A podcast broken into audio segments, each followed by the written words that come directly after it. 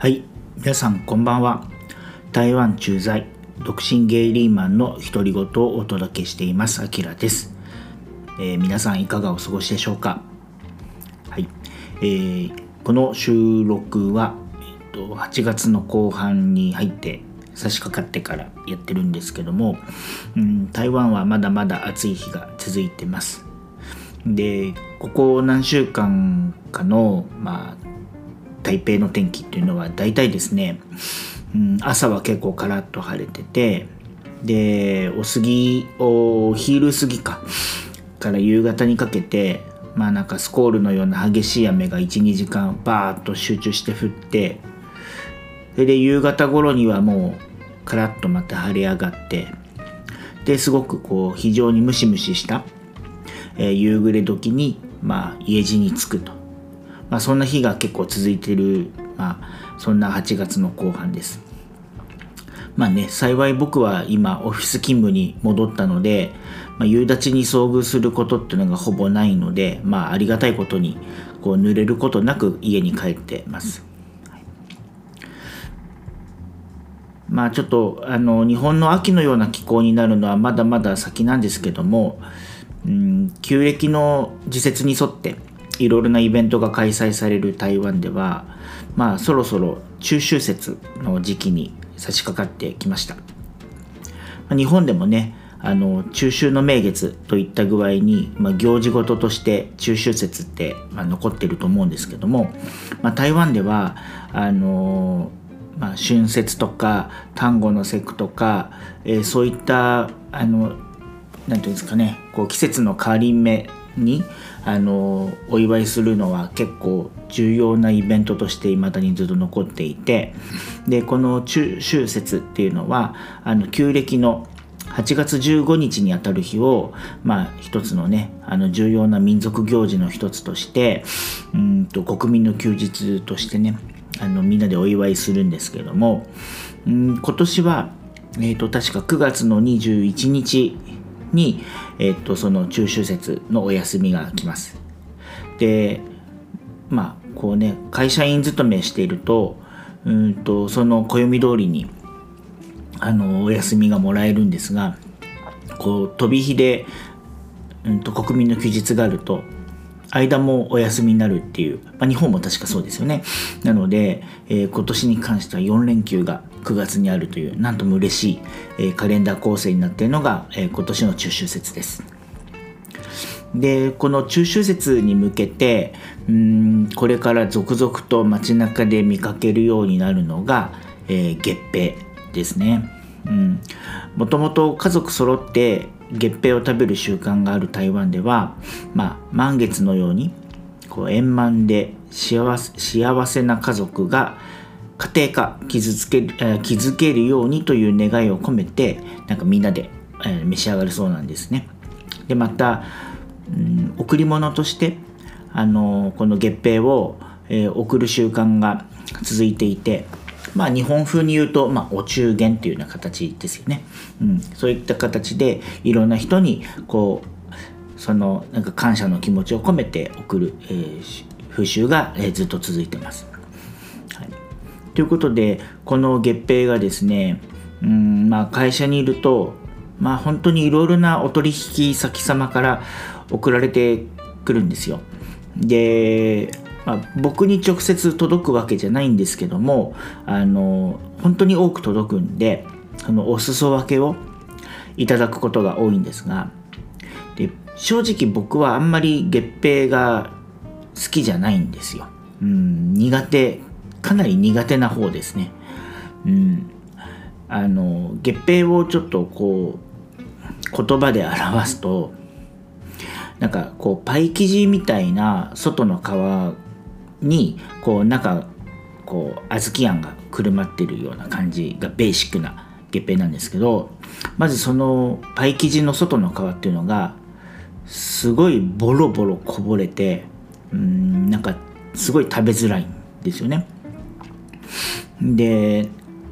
中身のその小豆の甘いあんが、まあ、食感もかなりこうもっさりした感じでなんかね食べててすごい退屈する感じのうんなんていうのかな食感、うん、でなんか伝統的な月餅はそんな感じなんですけどさらにはそこからこう何て言うのかないろいろなフレーバーの,、うん、あの月餅をこういろいろなこうお菓子屋さんとかあのデパートとか、うんまあ、レストランとかでもこう趣向を凝らしていろんな味付けの月餅を出すんですけどまあそのなんかフレーバー月餅もですねこうものによってはなんかちょっと塩気が強いとかあとなんかこうかぼちゃとか使ってるような月餅とかだとさらにこうもったりした味付けになっててうーんとかなんかねこう何個も食べたくなるような食感でもないしうん、ほんと一口で十分なぐらいのなんかもっさり感なのにそうあのこの時期になると頂き物としてかなり届くってもう断りきれないぐらいの量の月餅をお裾分けとしてもらうんでもうね結構辛いんですよ。うん、まああのね断りゃいいって話なんですけどやっぱりね人様からもらってるもののお裾分けをなんかこう無限に断るわけにもいかずみたいな感じで結構辛いですよね。うん、まあ僕はもともとそんなに甘いものが好きっていう方でもないので、えー、こういう印象だと印象を持ってしまうんですけどでもねぶっちゃけ多分和菓子が好きな人でも月餅はあんまりっていう人結構多いんじゃないかなと僕は、えー、思ってます。うん、でまあそんな月餅がですね、まあ、今年第1弾が今日あのいよいよやってきまして、えー、まああの会社のチームメンバーがねこう僕のとこに持ってきてくれたんですけどまあ、あの会社の営業所の同僚が、まあ、なかなか手に入らない月餅をうちのメンバーにチームでどうぞっていう形でわざわざ届けてくださったんです。でその一口サイズの月餅を、まあ、3時のおやつタイムに、まあ、チームメンバーが僕のデスクに持ってきてくれてでまあねなかなか手に入らないらしいよみたいなことをこう言いながら持ってきてくれたんでまあ正直断れないじゃないですか。なので、うん、まあ結構苦手なんだよねとかって言いながらもまあちょっとあの2つこうなんか味が違うって言ってたんで1つあの2種類の月餅をこう一口サイズのものをちょっともらってですね今日はちょっと食べてみたんですけどねでねこれがねあの予想をに反してもう本当にもう今まで食べた月餅の中で多分一番美味しいと思っていても過言じゃないぐらいにうまい、えー、そんな月餅でした。うん、もうねあんあの小豆のあんの甘さが絶妙にこう甘すぎずに美味しい。まずそれが第一ポイント。それから外の生地もボサボサが全然なくて、まあ、ちょいとしっとりした感じのうんちょっと変、うんまあ、普通の月餅とはちょっと違うと思うんですけどね。でもそれがまた食べやすくてよかったしあのなんでこう口の中の水分が全部持ってかれるようなことにはならなくてうんそれもなんかこう食感としても楽しめるものだったし。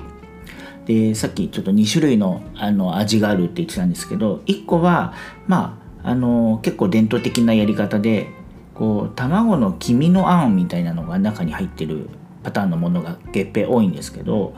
まあそれってね総じて大体ちょっと塩っぽかったりなんかね台湾独特のちょっとうーん独特のフレーバーのものが多かったりするんですけどそういうなんか苦いとも甘いとも塩っ気とも言えない独特のフレーバーが全然ないぐらいなんか、うん、あんこのあんとうんなんかマッチしてて非常に美味しかったですしもう一個の変わり種のフレーバーがなんかレモンを使ってるものなんですけどまあ、これもねなんかあんの甘さを邪魔しない酸味のちょっとフレッシュな感じがしてうんこれもまたうまかったですね。すごい上品な味付けでしたね。うん。っていうぐらいなんか衝撃的なうまさだったのでうんなんか今日それをね思いついてその紹介がてらまあ今日ちょっとつぶやいてるんですけどもまあそのねもらって食べておいて言うのもなんなんですが、えー、本当にそのなかなか手に入らないっていう通りうんここのあの月餅は入手困難らしいので、えー、まあちょっとね、うん、本当に紹介だけになっちゃうかもしれませんがまずそのお店の名前があのペコちゃんでおなじみの富士屋の富士と書いて、えー、富士製米、えー、富士ベーカリーって言ったらいいのかな、うん、そういうお店なんですけども、まあ、このお店がですねまず台北にいなくて、えー、本店はうんと彰化市、うん、台中からちょっとさらにちょっと南に下ったとこにあるまあなんてことないよ あの地方都市なんですけど、うん、その彰化市にあの本店を構えていてでどうやら地元では昔からすごく有名で、うん、あのその贈答用として用いられて、えー、美味しいと評判になってから、まあ、台湾全土に広まってで今ではその中秋節のあのこうお土産とかの季節あのを買うねお土産を買う季節になってくると、うん、もう行列必至のベーカリーとして、まあ、有名になったそうなんです。で、まあ、そんな有名なところでわざわざあの同僚の人が買ってくるとはちょっと思えなかったんでまあいろいろちょっと同僚あのチームメンバーにね聞いてみたらなんかどうやらうん今年に入って台中市にも支店ができたそうなんですよ。うん、でなんかその台中市のうん視点ができたことでうんなんか多分これウェブサイトもその頃に開設したんじゃないかなと思うんですけどうんとなんかお取り寄せもそのウェブサイトを通じてできるようになってあそれでますますなんかちょっとはますますっていうほどじゃないですね。ちょっとは買いやすくなったような環境らしいんですけどまあそれでねものは試しと思って、えー、そのウェブサイトをチェックしてみたんですけどまあその中秋節用の特別の月餅も月餅のセットっていうのはもう早々と8月の頭ぐらいでも完売していてで普通にできるお取り寄せの月餅もうんなんか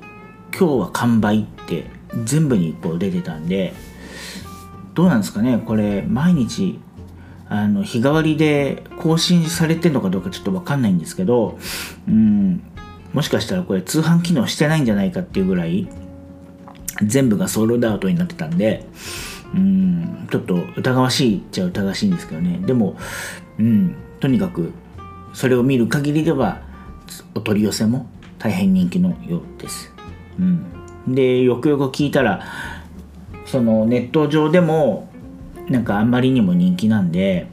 こう偽サイトみたいなのが Facebook に開設されてで信じちゃった騙されちゃった人がそこに代金を払っても払ってでなかなかその